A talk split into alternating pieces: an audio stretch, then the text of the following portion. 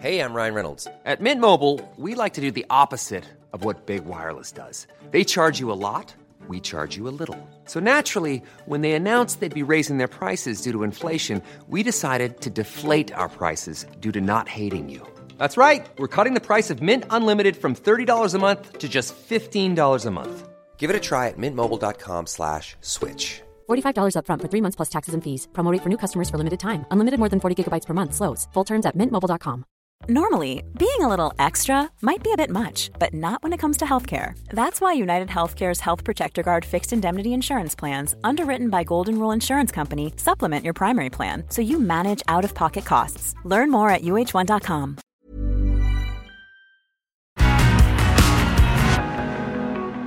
Det sitter jättemycket um, ungdomar som kanske inte vet vilken riktning de vill välja. Vare sig, alltså nu behöver det inte alltid vara träning men att man ger dem möjligheter helt enkelt. Så jag tror att det, det är det viktigaste, eh, att det finns de möjligheterna.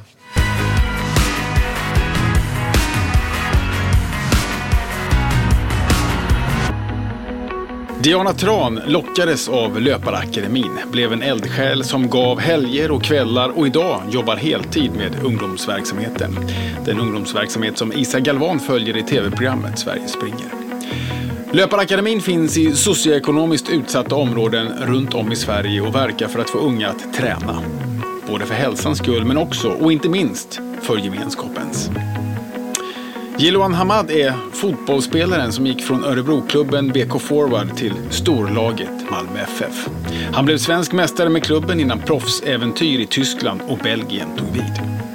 Idag är Jiloan firad storstjärna, lagkapten i allsvenska Hammarby, men känner ändå stor samhörighet med Dianas löparakademi. Hans resa till fotbollstoppen började i ett sammanhang som lika gärna hade kunnat locka honom till en helt annan, destruktiv karriär.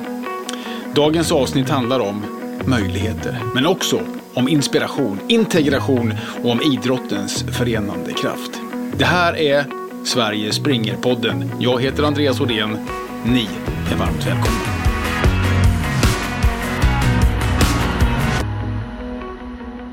Välkomna!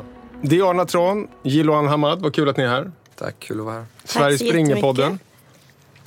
Eh, nu berättade jag precis eh, Diana eh, det mesta om eh, Löparakademin och din bakgrund och sådär. Men hur kommer det sig egentligen att du fastnade för Löparakademin?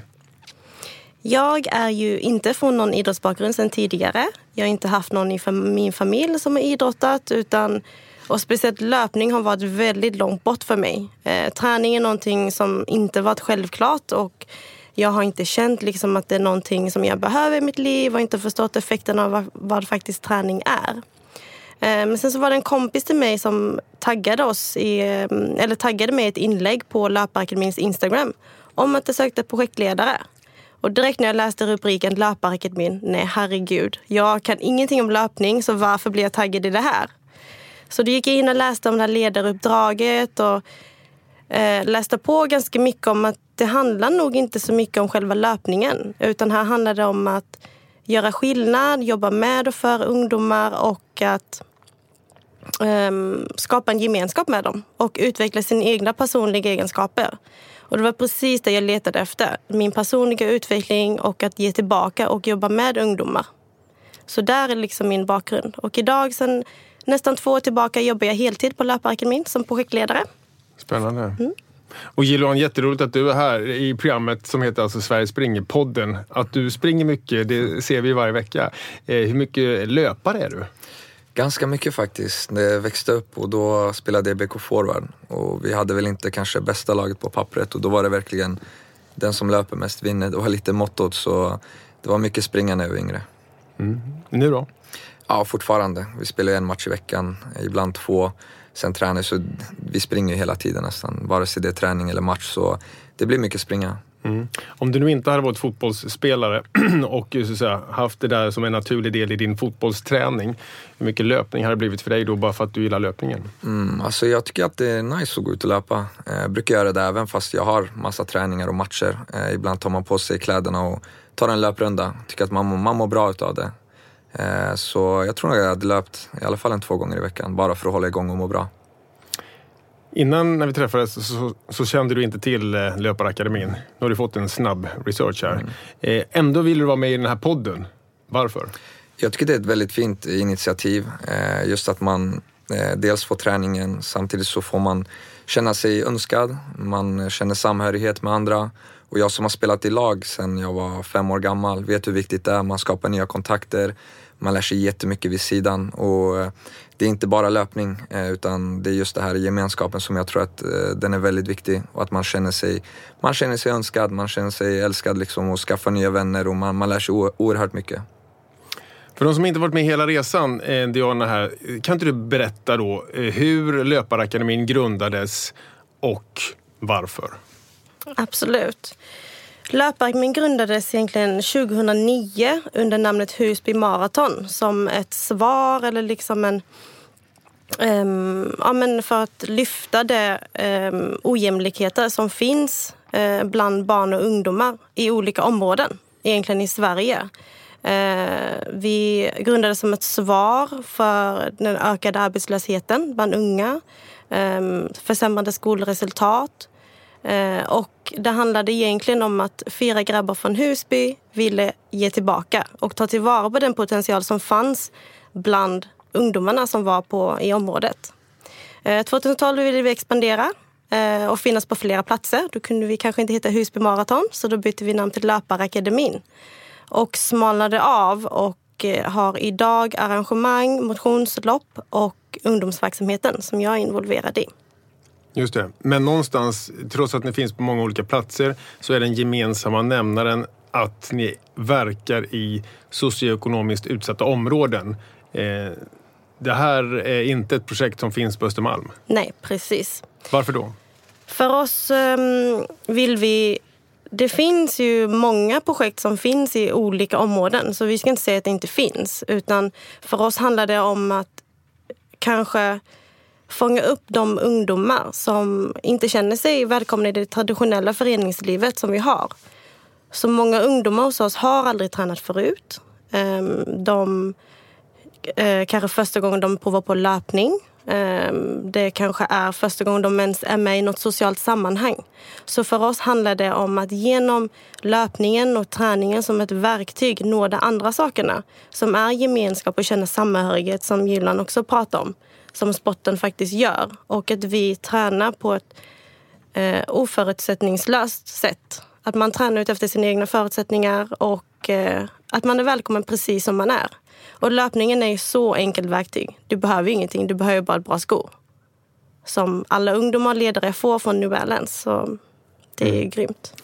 Eh, vi följer i det här programmet, Sverige springer TV-programmet, eh, Löparakademins tio veckors kurs som eh, vänder sig till niondeklassare som efter avslutad examen ska klara ett lopp på 10 kilometer. Hur var ditt förhållande till träning som 15-åring? Väldigt mycket träning när jag var 15. Det var ju ganska naturligt i och med att jag spelar fotboll. Så det var mycket träning kombinerat med skolan då såklart. Men det jag kände var att det hjälpte mig att vara fokuserad på skolan också, som var egentligen prioritet. Eh, så man mådde bra liksom när man, kom, när man kom till skolan, man kände sig fräsch och pigg. Och sen var ju träning också en del av skolan. Man hade ju liksom idrottslektioner och i mitt fall så, när jag sen valde inriktning på gymnasiet så var det fotbollspassen på morgonen var även som en lektion. Liksom. Så jag fick ganska mycket träning i den åldern. Mm-hmm. Mm. Eh, Löparakademins arbete är också en del så här, Eh, integrationsarbete. Många nyanlända som kommer till Sverige som bosätter sig när, eh, i de här områdena där Löparakademin verkar och som har eh, inga naturliga vägar in. Vad kan ert arbete göra där? Väldigt mycket. Jag menar, integration för oss handlar ju heller inte bara om att vara nyanländ utan man kan ju känna sig utanför fastän man bor i ett område och är etablerad svensk och är född i Sverige. Eh, så för oss så handlar det om att bjuda in alla olika. Våra ledare kommer från alla olika områden så det är inte bara ledare som engagerar sig ideellt som är från de här eh, socioekonomiskt utsatta områden. Utan vi kan ha ledare som är från Östermalm, vi kan ha ledare som är på Bagarmossen som åker ända till Husby. Eh, för att liksom se vad, vad Husby har att erbjuda till exempel. Vad betyder idrotten för dig, med din bakgrund? Den betyder väldigt mycket. Jag tror det som är viktigt också är att man känner sig prioriterad oavsett vart man bor och att man sprider den möjligheten, vilket eh, de gör här. Och, eh, eh, allt handlar egentligen om möjligheter. Det, det sitter jättemycket eh, ungdomar som kanske inte vet vilken riktning de vill välja. Vare sig, alltså nu behöver det inte alltid vara träning men att man ger dem möjligheter helt enkelt. Så jag tror att det, det är det viktigaste, att det finns de möjligheterna. Känner du igen dig i den här bilden? Kan, kan inte du berätta om, om eh, din familjs historia? Mm. Hur dina föräldrar kom till Sverige, hur du växte upp med mm. kurdiska föräldrar och vad det innebar för dig eh, och din situation i, i Sverige? Ja, alltså vi kom ju, vi är ju kurder, så jag föddes faktiskt på vägen i forna Sovjet eh, som senare blev självständigt som Baku, Azerbajdzjan. Kom till Sverige när jag var två, eh, till Örebro. Och för mig var det liksom ganska naturligt att när jag började skolan när jag var sex sju år gammal så Alltså det var mycket eh, träning, det var mycket springa på rasterna, spela fotboll för det mesta. Och då var det naturligt, då, just för mina föräldrar som inte kunde språket så väl och eh, liksom kämpade med att ge oss ett bra liv och bra förutsättningar. Och, eh, för dem var det liksom, de visste inte så mycket. De möjligheterna fanns inte. Eh, fotbollslag och det, som fanns inte ens i hemlandet. Pappa ville ju spela men det fanns inte samma möjligheter som det finns här i Sverige tack och lov. Eh, men eh, då var det faktiskt en lärare som hette Anders Sundell som eh, kom till pappa och bara, ah, men han är duktig, han har potential, han älskar att spela fotboll. Vi tar honom till ett lag. Och det är tack vare Anders egentligen som jag började i den tidiga åldern. Och utan honom så kanske inte vi hade fått den approachen eller ens det förslaget liksom att ja, men här finns det fotbollslag eller det kan vara löpning, det kan vara vad som helst. Och för pappa var det mer så här, han var alltid orolig för vi bodde inte heller i de, det bästa området. Och du vet som förälder tror jag att de de undrar mycket sen när han växer upp, i takt med att han växer upp. Eh, det, det är mycket dåliga saker också som dåliga vänner och så vidare. Och, eh, för min pappa, så som han har berättat efteråt, var det väldigt viktigt att jag startade i liksom en organisation väldigt tidigt. Just det här med samhörighet, behörighet och att man skapar nya vänner och att man kanske inte har så mycket tid över till annat och hamnar i kanske dåliga kretsar. Eh, kretsar. Så eh, ja, men det var verkligen så här, tack Anders eh, för den möjligheten och utan honom så kanske det hade dröjt ett par år extra. Så ja, det är jag tacksam för idag. Mm. När jag pratade med eh, grundarna till Löparakademin så sa de att eh, det handlar mycket om eh, att i dessa områden så är det väldigt mycket spontanidrott men väldigt lite organiserad idrott. Ungefär som det här fotbollslaget mm. som du efterlyste där. Håller du med? Stämmer den bilden så som du ser det Diana? Ja, alltså både och. Det kommer ju mer och mer. Men jag skulle inte säga att man har sett att det finns tillgängligt tidigare. Ehm, just eh, spontanidrotten har vi kommit mer in nu på senare tid. Ehm, många föreningar som vi pratar med har lite mer spontanidrott. De bokar hallar och sen har de lite öppet så att de faktiskt kan spela fotboll eller basket eller dans eller vad det nu kan vara. Ehm, och, ja.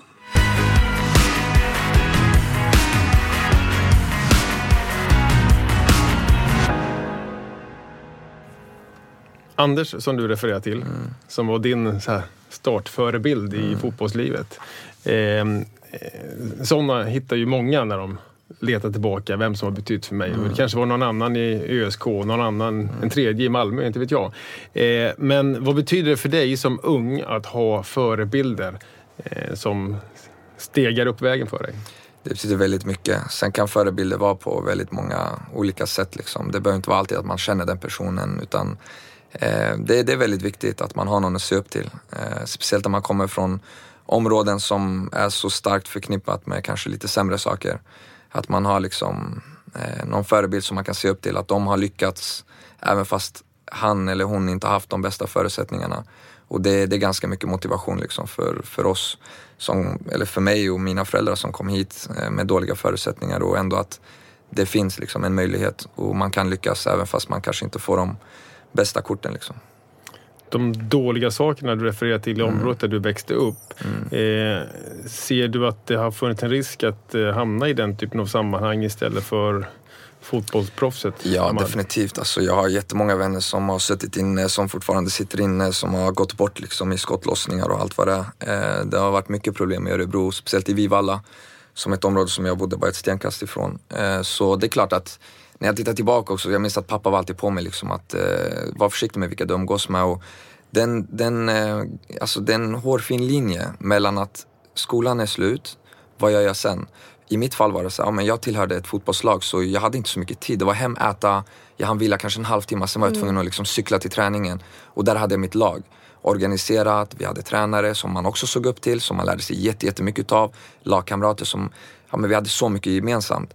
Eh, istället för att, okej, okay, eh, skolan är slut, man kommer hem och så finns det hur mycket tid som helst att döda. Man kanske, går, man kanske går till gården, där finns det liksom några som kanske inte har eh, de bästa förutsättningarna. Man, jag hade många vänner som Eh, bodde liksom hos en fosterfamilj. De kände att livet var väldigt orättvist. Pappan hade gått bort. Eh, mamman var ensamstående som knappt var hemma på grund av att hon var tvungen att jobba jättemycket. Och då söker man kanske de här snabba pengarna och börjar röra sig i dåliga kretsar. Och, och för mig var det verkligen, alltså jag förstår att eh, det är en hårfin linje.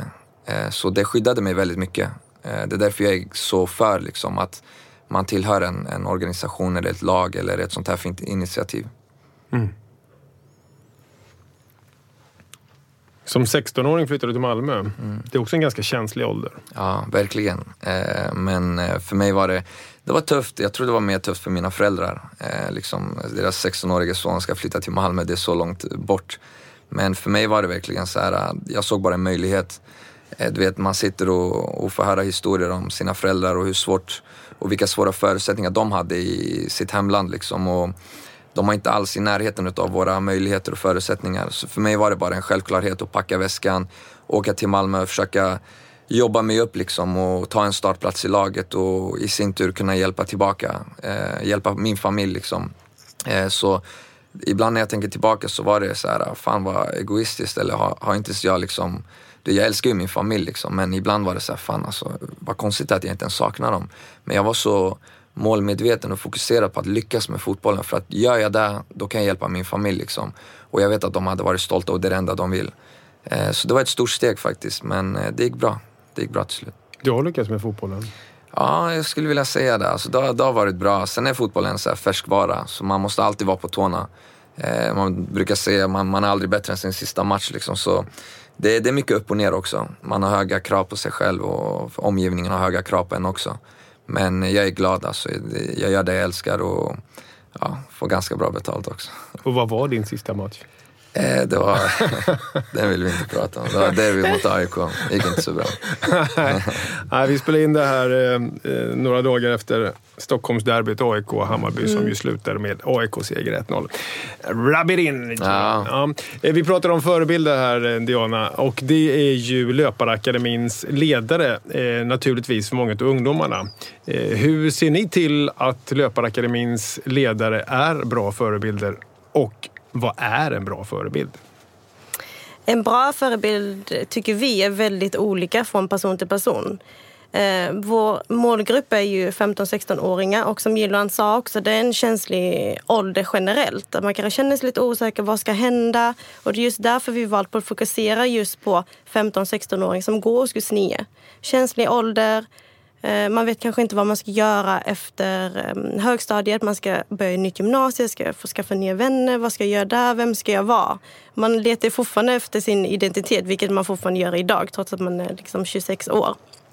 Så jag tror att en bra förebild är väldigt olika och det är väl det som vi trycker väldigt mycket på på Löparakademin. Alla våra ledare är från olika bakgrunder så det finns inte en typ av ledare. Vi har eldsjälar från området.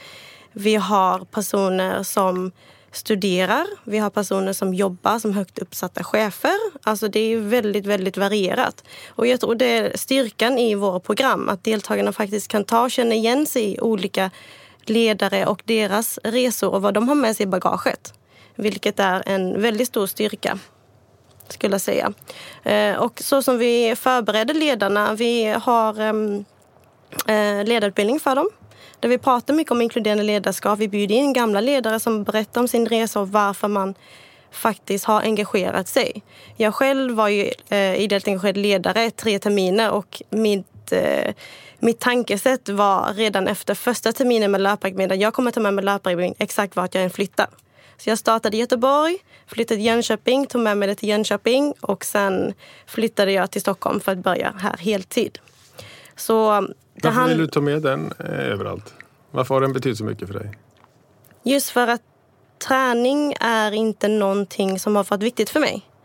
Eh, jag har inte förstått vad det ger för effekter. Och att träna på det här sättet, man känner inte ens av att man tränar.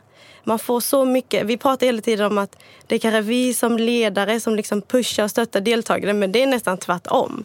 Alltså så som man ser liksom deras utveckling, man känner sin egen utveckling och man utvecklas liksom tillsammans under hela programmet, vilket är så jäkla coolt. Eh, och efter det så tänker jag bara, wow. Alltså jag som är livrädd för träning, hatar löpning. men känner mig så inkluderad och jag känner mig så upplyft. Och jag känner liksom att jag har lärt mig jättemycket om mig själv. Och att ja, ungdomarna är så grymma. Så jag tycker det är ett sjukt enkelt sätt att faktiskt mötas på liksom en plattform. Där vi all, jag märker inte skillnad på om till exempel Gilvan har tränat hela sitt liv och jag aldrig tränat förut. Utan vi tränar liksom utifrån våra egna förutsättningar. Så vi jobbar liksom väldigt mycket på tid så att man faktiskt kan göra det på riktigt också mycket talar vi om det som ett fenomen som så inkluderande i samhället men dessutom så kommer ju då de idrottsliga effekterna av att vara, eh, delta i träning. Det har varit en självklarhet för dig hela ditt liv men du kanske har andra eh, polare runt omkring som inte har fått den fysiska stimulansen mm. och hur det har påverkat dem? Ja, alltså jag har många vänner som kanske chillar lite för mycket på soffan men eh, du vet i slutet av dagen så, så inser de alltid att fan jag måste träna, jag måste börja träna. Och ju tidigare man kan liksom Eh, förstå det så tror jag att det kommer bara gynna en. Och man mår så mycket bättre, man har så mycket mer energi, man sover bättre. Det är så mycket fysiska och även psykiska saker som, som påverkar. Alltså det, det är nästan, det är bara positivt liksom med att träna. Sen behöver man heller inte träna ihjäl sig eller träna för mycket men bara förstå liksom och få, ja, få en förståelse och få möjligheter att, att kunna träna liksom. Och precis som, som det sades här att eh, alla har olika förutsättningar. Eh, så man behöver inte jämföra med någon annan heller utan bara göra sitt bästa. Och på temat förebilder så är du i allra högsta grad en sådan just nu som eh, framgångsrik fotbollsspelare i Allsvenskan. Eh, hur tänker du på det? Alltså, jag är så här, förebild för mig, du vet, det kan vara på så många olika sätt. Alltså, jag har varit och tränat liksom, allt från yngre fotbollslag till eh, nyanlända eh, som kanske haft det lite svårt. Eh, så jag minns det var Tränade ett gäng eh, 14-15-åringar som hade kommit nyanlända i Örebro. Har en vän som heter Feisa som, som jobbar med dem. De var ungefär ett 20-tal ungdomar och för mig var det så här Visst, de såg upp till liksom att jag har lyckats som, som invandrare komma till Sverige och det är förhoppningsvis deras framtid, deras resa som de ska göra, som jag har gått igenom. Så då blir man ju en, en viss förebild. Men för mig var det nästan så här tvärtom, jag såg upp till dem. Eh, jag kände så här, fan de är 14-15 år, de har kommit hit utan föräldrar. De har varit med om så mycket. Eh, allt från att liksom syrran hade gått bort, pappa, mamma hade gått bort, de kom hit ensamma, försöker stå på egna ben men ändå har ett leende på läpparna. Trots allt de har varit med om. Och då blev liksom Ali till exempel 15 år, föräldrar gått bort, syskonen gått bort, kommit, kommit hit själv. Men som alltid är så positiv och glad och då blev han min förebild. Så det där med förebild är väldigt så här, det är komplext men det är klart att jag vet att det är många som ser upp till mig och Eh, jag försöker bara göra mitt bästa, försöka vara mig själv. Eh, så det, ja, Eh, ingen, ingen människa är perfekt i slutet av dagen. Så jag tror att, eh, ja, försöka ha förebilder på olika sätt och kanske tänka lite större. Mm. Det du var inne på det här om att eh, eh invandrare eh, kommer hit, får Eh, du pratar om att du lyckas som invandrare i Sverige. Mm. Eh, när man tittar på fotbollslandslaget till exempel nu, mm. eh, så allt fler i ungdomslandslagen och hela vägen upp till A-landslaget mm. har ju en invandrarbakgrund i Sverige nu. Vad innebär det för att få till ett bättre klimat i, i integrationsfrågor? Hej, jag Ryan Reynolds. Recently, I asked Mint Mobiles legal team if big wireless companies are allowed to raise prices due to inflation. They said yes. And then when I asked if raising prices technically violates those onerous two-year contracts, they said, what the f*** are you talking about, you insane Hollywood ass?" So to recap, we're cutting the price of Mint Unlimited from $30 a month to just $15 a month. Give it a try at mintmobile.com slash switch. $45 up front for three months plus taxes and fees. Promoting for new customers for limited time. Unlimited more than 40 gigabytes per month. Slows. Full terms at mintmobile.com. Here's a cool fact. A crocodile can't stick out its tongue. Another cool fact, you can get short-term health insurance for a month or just under a year in some states.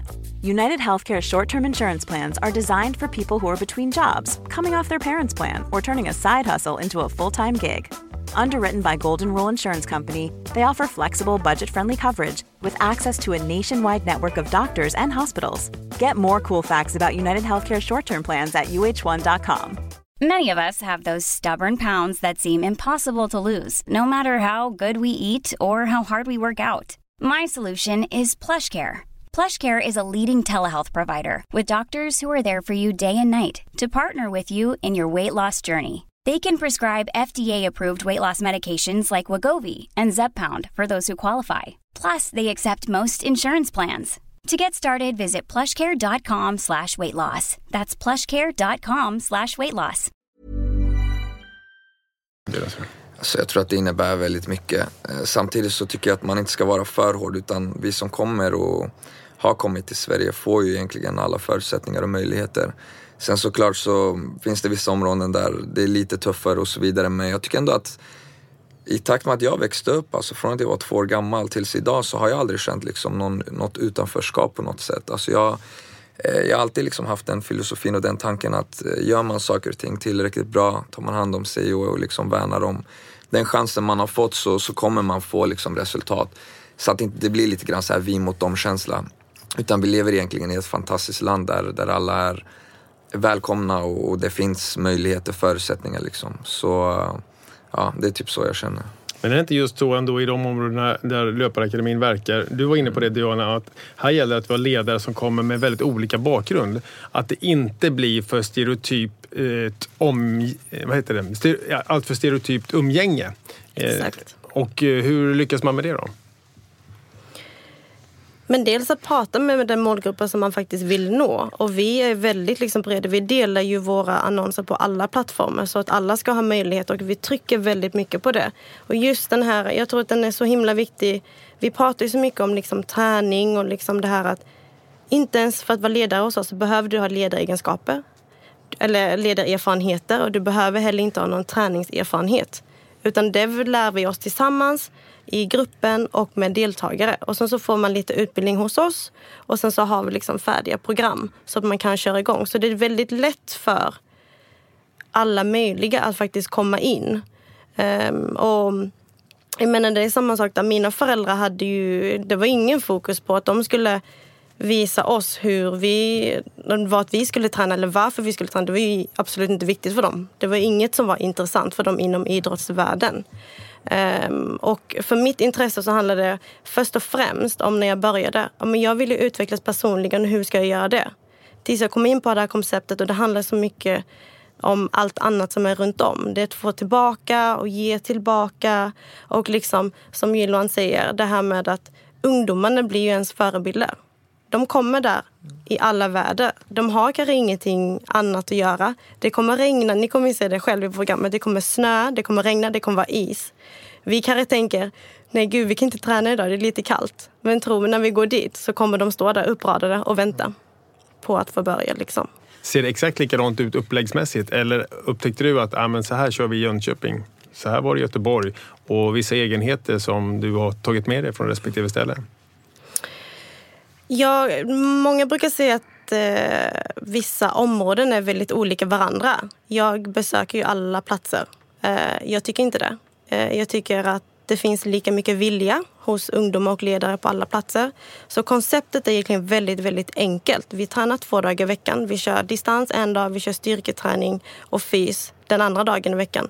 Sen har vi workshop varannan vecka. Så hela det grundmaterialet finns färdigt.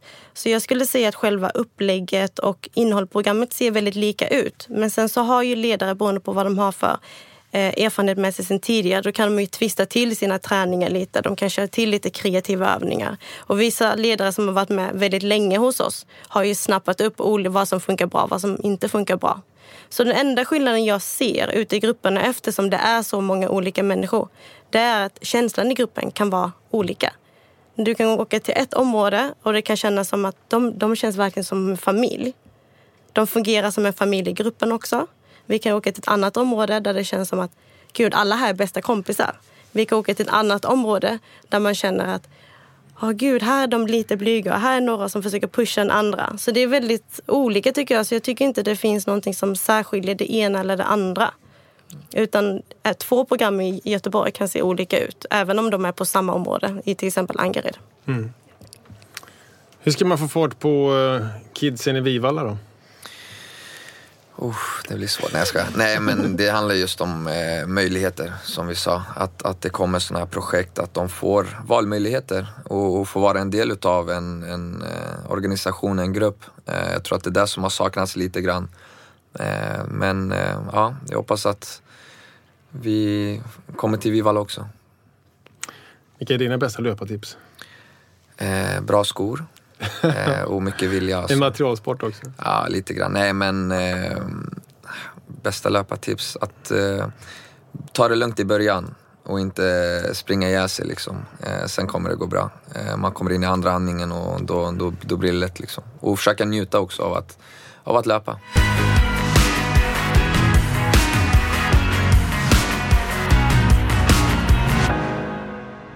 Hur, hur ser ni i Löparakademin eh, på målbilden för de som är med?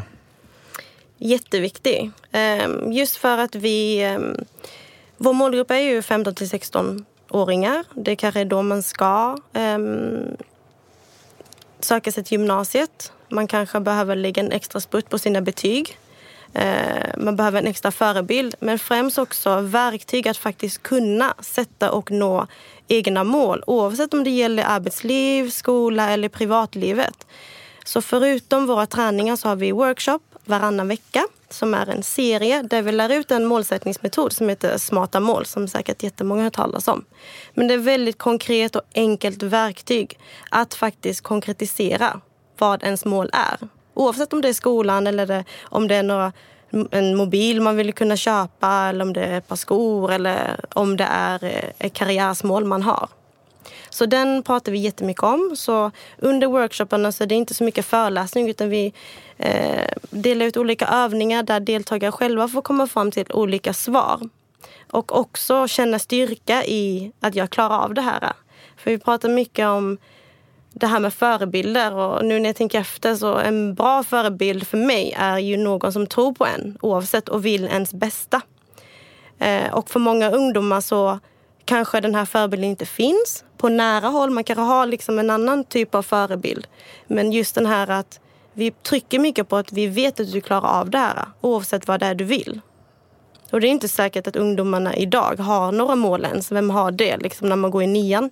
Men när det väl kommer sen så ska man, ska man kunna ta fram de här verktygen och använda sig av dem. Och för att göra det ännu mer konkret så använder vi träningen. Alltså vi tränar i tio veckor.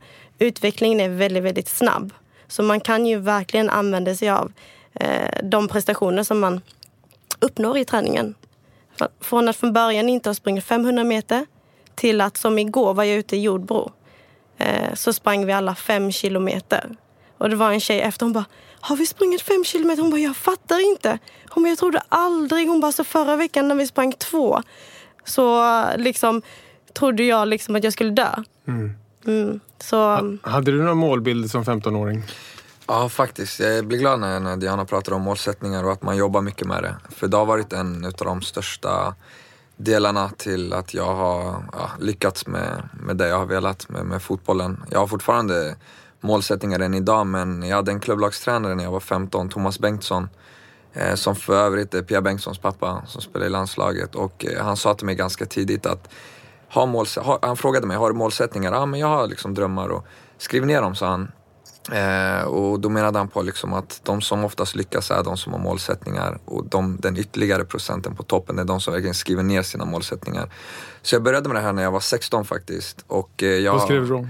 Nej men jag tog en lapp, eh, oftast innan säsongen, under försäsongen och så fick jag bara så här, det kom till mig liksom som ett mode och så bara, ah, men nu sätter jag mig och skriver vad jag vill få uträttat med den här säsongen och det behövde inte bara vara fotboll utan det kunde vara i livet också ja, men bra relationer utanför, liksom vara tajt med familjen och du vet, eh, sköta skolan och, men såklart alltså 70 procent var ju fotboll. Eh, men då kunde det vara liksom kortsiktiga mål, långsiktiga mål. Jag vill spela i Milan. Eh, jag vill ta en ordinarie plats i A-laget. Jag vill göra så mycket mål. Si och så, vara med i landslaget. Eh, och så minns jag att jag liksom, eh, vek ihop den här lappen och la den under sängen när jag var 16. Jag har än idag kvar lappar från 2006 tills Kul. idag. Så jag har Wow. hållit på med det här. äh, Alltså, Du måste lägga upp det här på din Ja, eh, de, på de är jättepersonliga. De, det är så här, jag kan skriva så här massa stödord och motivationsord till mig själv. Liksom. Så jag har varit så här jätteförsiktig. Det är många så här journalister som har velat ta en bild på de här lapparna. Exakt, men, Gillohans hemliga lappar. Ja men typ, Ja. men jag har alltid varit så här, alltså, det, den, det är så personligt för mig. Så jag, jag, vi får se, när jag lägger av med karriären kanske jag är redo att visa de här lapparna. Men eh, det har varit en motivationskraft. För mig är det en självklarhet. Alltså innan en säsong, vare sig det är fotboll, det kan vara någon som liksom jobbar på något företag eller någon som pluggar. Har man målsättningar, allting blir så mycket lättare. Det är som att vara i ett rum och nu helt plötsligt finns det väggar, det finns tak liksom.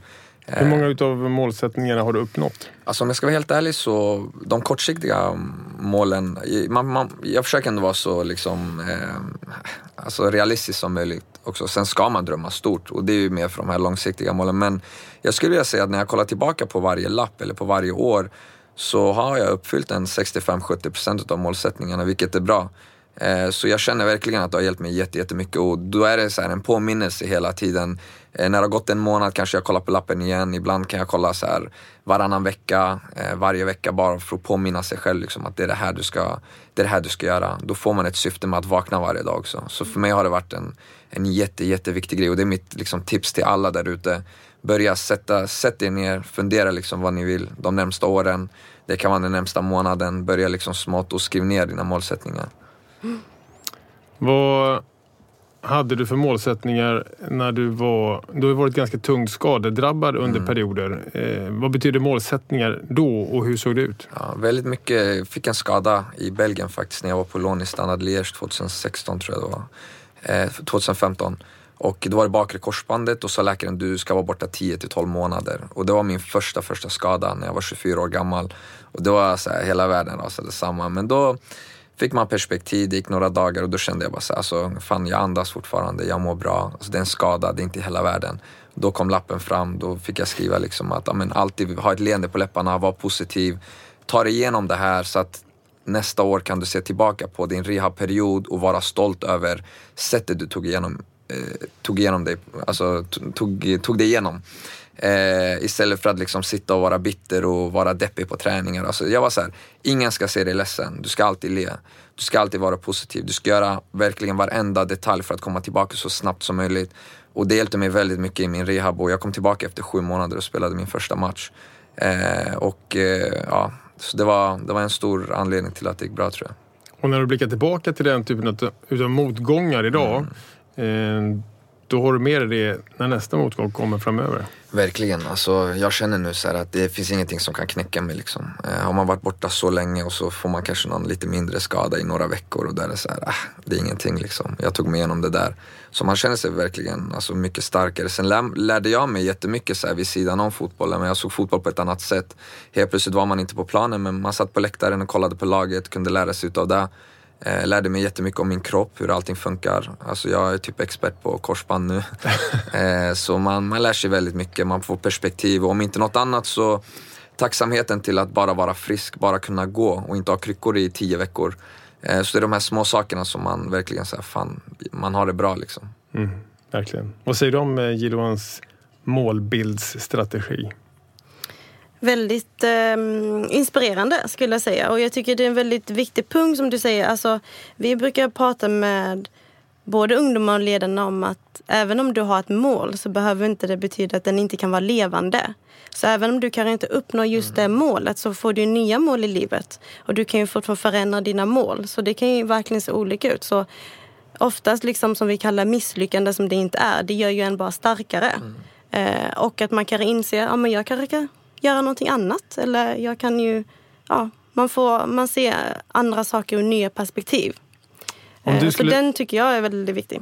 Om du skulle skriva en eh, lapp för Löparakademin ett år framåt i tiden. Det kanske var personligt, jag vet inte. Men vad skulle du skriva då? Kan du bjussa på den? Och under tiden så tänker Jill så det knakar på den lappen han ska skriva och Ah. bjuda på här. Ja, förlåt. Ehm, definitivt jobba mer med att utveckla kvaliteten och att ta hand om våra ledare som vi faktiskt har i organisationen så att de känner att det här är någonting kul, att de vill komma tillbaka och att de får ut någonting av det här. Och såklart nå ut till fler ungdomar. Så det är min målsättning. Ni ska växa. Vi ska växa. Och Gilvan då? Det är en bra fråga. Eh, Jag skrev faktiskt min lapp i december förra året inför 2018. Eh, Så det var jättemycket grejer på den här listan alltså. Eh, Men först och främst om jag skulle skriva en lapp idag så skulle det vara att göra en bra avslutning här med Hammarby. Vi har åtta matcher kvar. Eh, Försöka göra så bra resultat som möjligt eh, och komma uppe i toppen. Eh, Sen för min egen del att ja, göra allt jag kan liksom, på, på träning, på matcher, vara en, en bra ledare, en bra förebild för, för unga grabbar. Eh, göra mycket saker vid sidan också, var ett av mina mål faktiskt inför det här året. Eh, lite olika projekt, kanske träna lite, lite lag. Hammarby jobbar ju mycket med eh, eh, ideellt arbete utanför eh, som jag har tagit en del utav och många andra spelare i laget. Eh, så eh, det är väl de sakerna. Eh, och sen om man blickar framåt, kanske ta ett steg vidare i karriären också. Eh, Jag har haft jättebra år här i Hammarby och är väldigt tacksam men man, man slutar aldrig drömma oavsett ålder. Så eh, hitta en bra klubb eh, ute i Europa också. Milan va? Milan, det, man vet aldrig alltså. De är inte så bra nu så man kanske får en plats där. Ja, underbart. Eh, hörni, jag är jätteglad att eh, ni ville gästa Sveriges Springerpodden idag. Det har varit ett superspännande samtal. Eh, vad hittar du på idag? Eh, vi har match imorgon så bara hem och vila. Pappa kommer på besök, ska plocka honom på centralstation och bara ta det lugnt. Mamma har lagat massa mat också som hon har skickat med så jag mår bra ikväll. Grymt. Diana? Ja, så nice. Ehm, Jag ska ut och träna idag eh, med Husbyprogrammet. Just det. Ja. Då blir Så det löpning för dig ikväll. Ja, exakt. Och igår var jag ute i Jordbro och körde fem kilometer med ungdomarna. Och ikväll blir det nog också fem kilometer med Husby. De kör ju ungefär samma program. Så. Underbart. Tack Jag kommer snälla. också må bra. Tack snälla för att ni kom hit. Det var jätteroligt att ha er här. Tack så jättemycket för att vi fick komma. Yes, tack. Sveriges Springerpodden släpper ett nytt avsnitt om en vecka. Vi hörs då. Hej!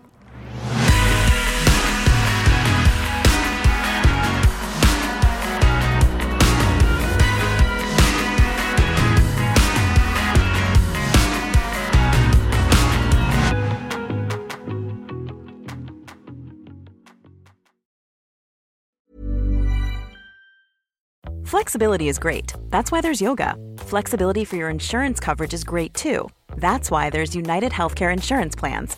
Underwritten by Golden Rule Insurance Company, United Healthcare Insurance Plans offer flexible, budget friendly coverage for medical, vision, dental, and more. One of these plans may be right for you if you're, say, between jobs, coming off your parents' plan, turning a side hustle into a full hustle, or even missed open enrollment. Want more flexibility? Find out more about United Healthcare Insurance Plans at uh1.com.